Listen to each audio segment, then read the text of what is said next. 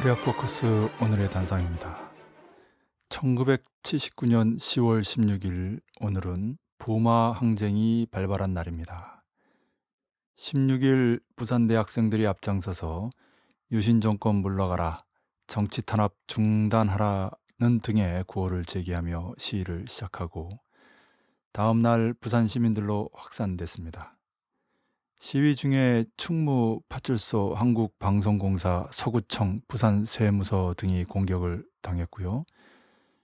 곧이어 시위는 부산에서 마산으로 번졌습니다. 마산대학교 경남대학교 학생들의 시위에 의해서 공화당사 파출소 방송국이 타격을 받았고요. 곧 시민 고등학생들이 시위에 가세했습니다. 박정희 파쇼 정권은 18일 0시를 기해서 부산의 계엄령을 선포하고 20일 정오에는 마산 창원 일대에 위수령을 선포했습니다. 그 결과 민주투사 민주인사들이 군인들에 의해 천여 명이나 연행되고 100여 명이 군사재판에 회부됐습니다. 부마 항쟁의 발발 배경을 살펴보면 그 전해 1978년 12월에 실시된 국회의원 총선거에서 집권 여당 공화당이 온갖 불법 선거, 관건 선거, 금권 선거를 자행했음에도 불구하고 야당 신민당에 패배했습니다. 1979년에 들어서서는 민주인사들에 대한 탄압이 더욱 강해지고 그에 비례해 민주화 시위도 활발해졌습니다. 그러다가 8월 YH 무역회사 여성 노동자들이 신민당사 점거 농성을 시작했고 공화당은 신민당 총재인 김영삼 국회의원을 국회에서 제명했습니다. 이에 야당 의원들이 전원 의원직 사퇴로 맞섰고 대학생들의 민주화 시위가 촉발된 것입니다. 그리고는 마침내 부마항쟁으로 폭발한 것이죠. 부마항쟁은 20일 마산 일대의 위수령 선포로 주춤했지만 결국 10월 26일 박정희 대통령의 피살 사건으로 이어지고 말았습니다.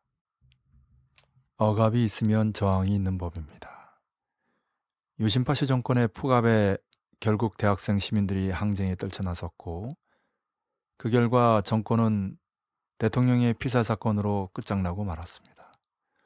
오늘 박정희 대통령의 딸인 박근혜 대통령이 유신 파쇼 정권을 흉내내려다가 어떤 결과가 초래될 것인가를 생생히 보여주는 역사의 교훈이라고 아니할 수 없습니다. 특히 당시 중앙정보부장 김재규는 마치 박정희 대통령의 오른팔처럼 평소에 행동했지만 실제로는 미 중앙정보부의 지시와 방조에 의해서 박정희 대통령을 시했다는 사실을 잊지 말아야 합니다. 현재 NLL 논쟁이라든지 내라는모 사건 조작이라든지 최동욱 검찰총장 사임건이라든지 북의 최고전원 모독 사건이라든지 이상가족 상봉 무산이라든지 이런 모든 정보 공작 모략 사건의 중심에 바로 남재준 국가정보원장이 있습니다. 과연 그 남재준 정보원장이 미 중앙정보부의 지시를 따를지 박근혜 대통령의 지시를 따를지 답은 명백하다고 하지 않을 수 없습니다. 과거 박정희 시절과 오늘 박근혜 시절의 차이점이 있습니다. 그것은 북이 북미 반미 대결전에서 승리를 자신할 만큼 군사 강국으로 솟아있다는 사실입니다. 겉으로는 미 핵항모 타격단이 코리아반도 수역에서 미일 남 합동 군사 연습을 벌이며 북을 위협하고 있지만 속으로는 그 정반대로 북이 미사일이나 초전자 기파로 공격하진 않을까 노심초사하고 있는 게 솔직한 현실입니다. 그런 북이 남에서의 제2의 유신 정권, 파쇼 정권이 세워지는 것을 결코 용납하지 않을 것입니다. 남의 민주화가 북과도 무관하지 않을 뿐만 아니라 코리아의 자주 통일에 밀접히 연관돼 있기 때문입니다. 물론 남의 민주개혁 세력이 스스로 힘으로 얼마든지 제2의 유신 정권, 파쇼 정권을 막아낼 것입니다. 만약에 박근혜 대통령과 남재준 정보원장이 지금처럼 제2의 유신 정권, 파쇼 정권을 세우려고 획책한다면 남해 민주개혁 세력들은 광범위한 민중들과 함께 제2의 부마 항쟁을 일으킬 것입니다. 이미 부마 항쟁, 광주 항쟁, 6월 항쟁을 통해서 성숙한 민주 시민이 있기 때문에 결코 미국은 과거처럼 남재준 정보원장을 통해서 박근혜 대통령을 시해한다든지 전두환 같은 인물을 내세워 또 다른 군사 쿠데타를 획책하거나 광주 학살과 같은 만행을 저지른다든지 하는 일을 감히 벌리지 못할 것입니다.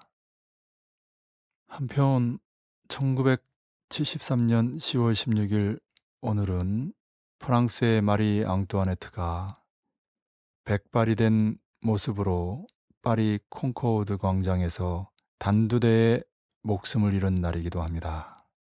물론 프랑스 오스트리아 간의 분쟁도 있고 마리 앙뚜아네트만의 책임이라고 볼 수는 없지만 당시 도탄에 빠진 민중의 삶에 무지했고 또 이를 구원하는 데서 철저히 무능했던 왕정의 지배자로서의 응당한 최후가 아닐 수 없습니다.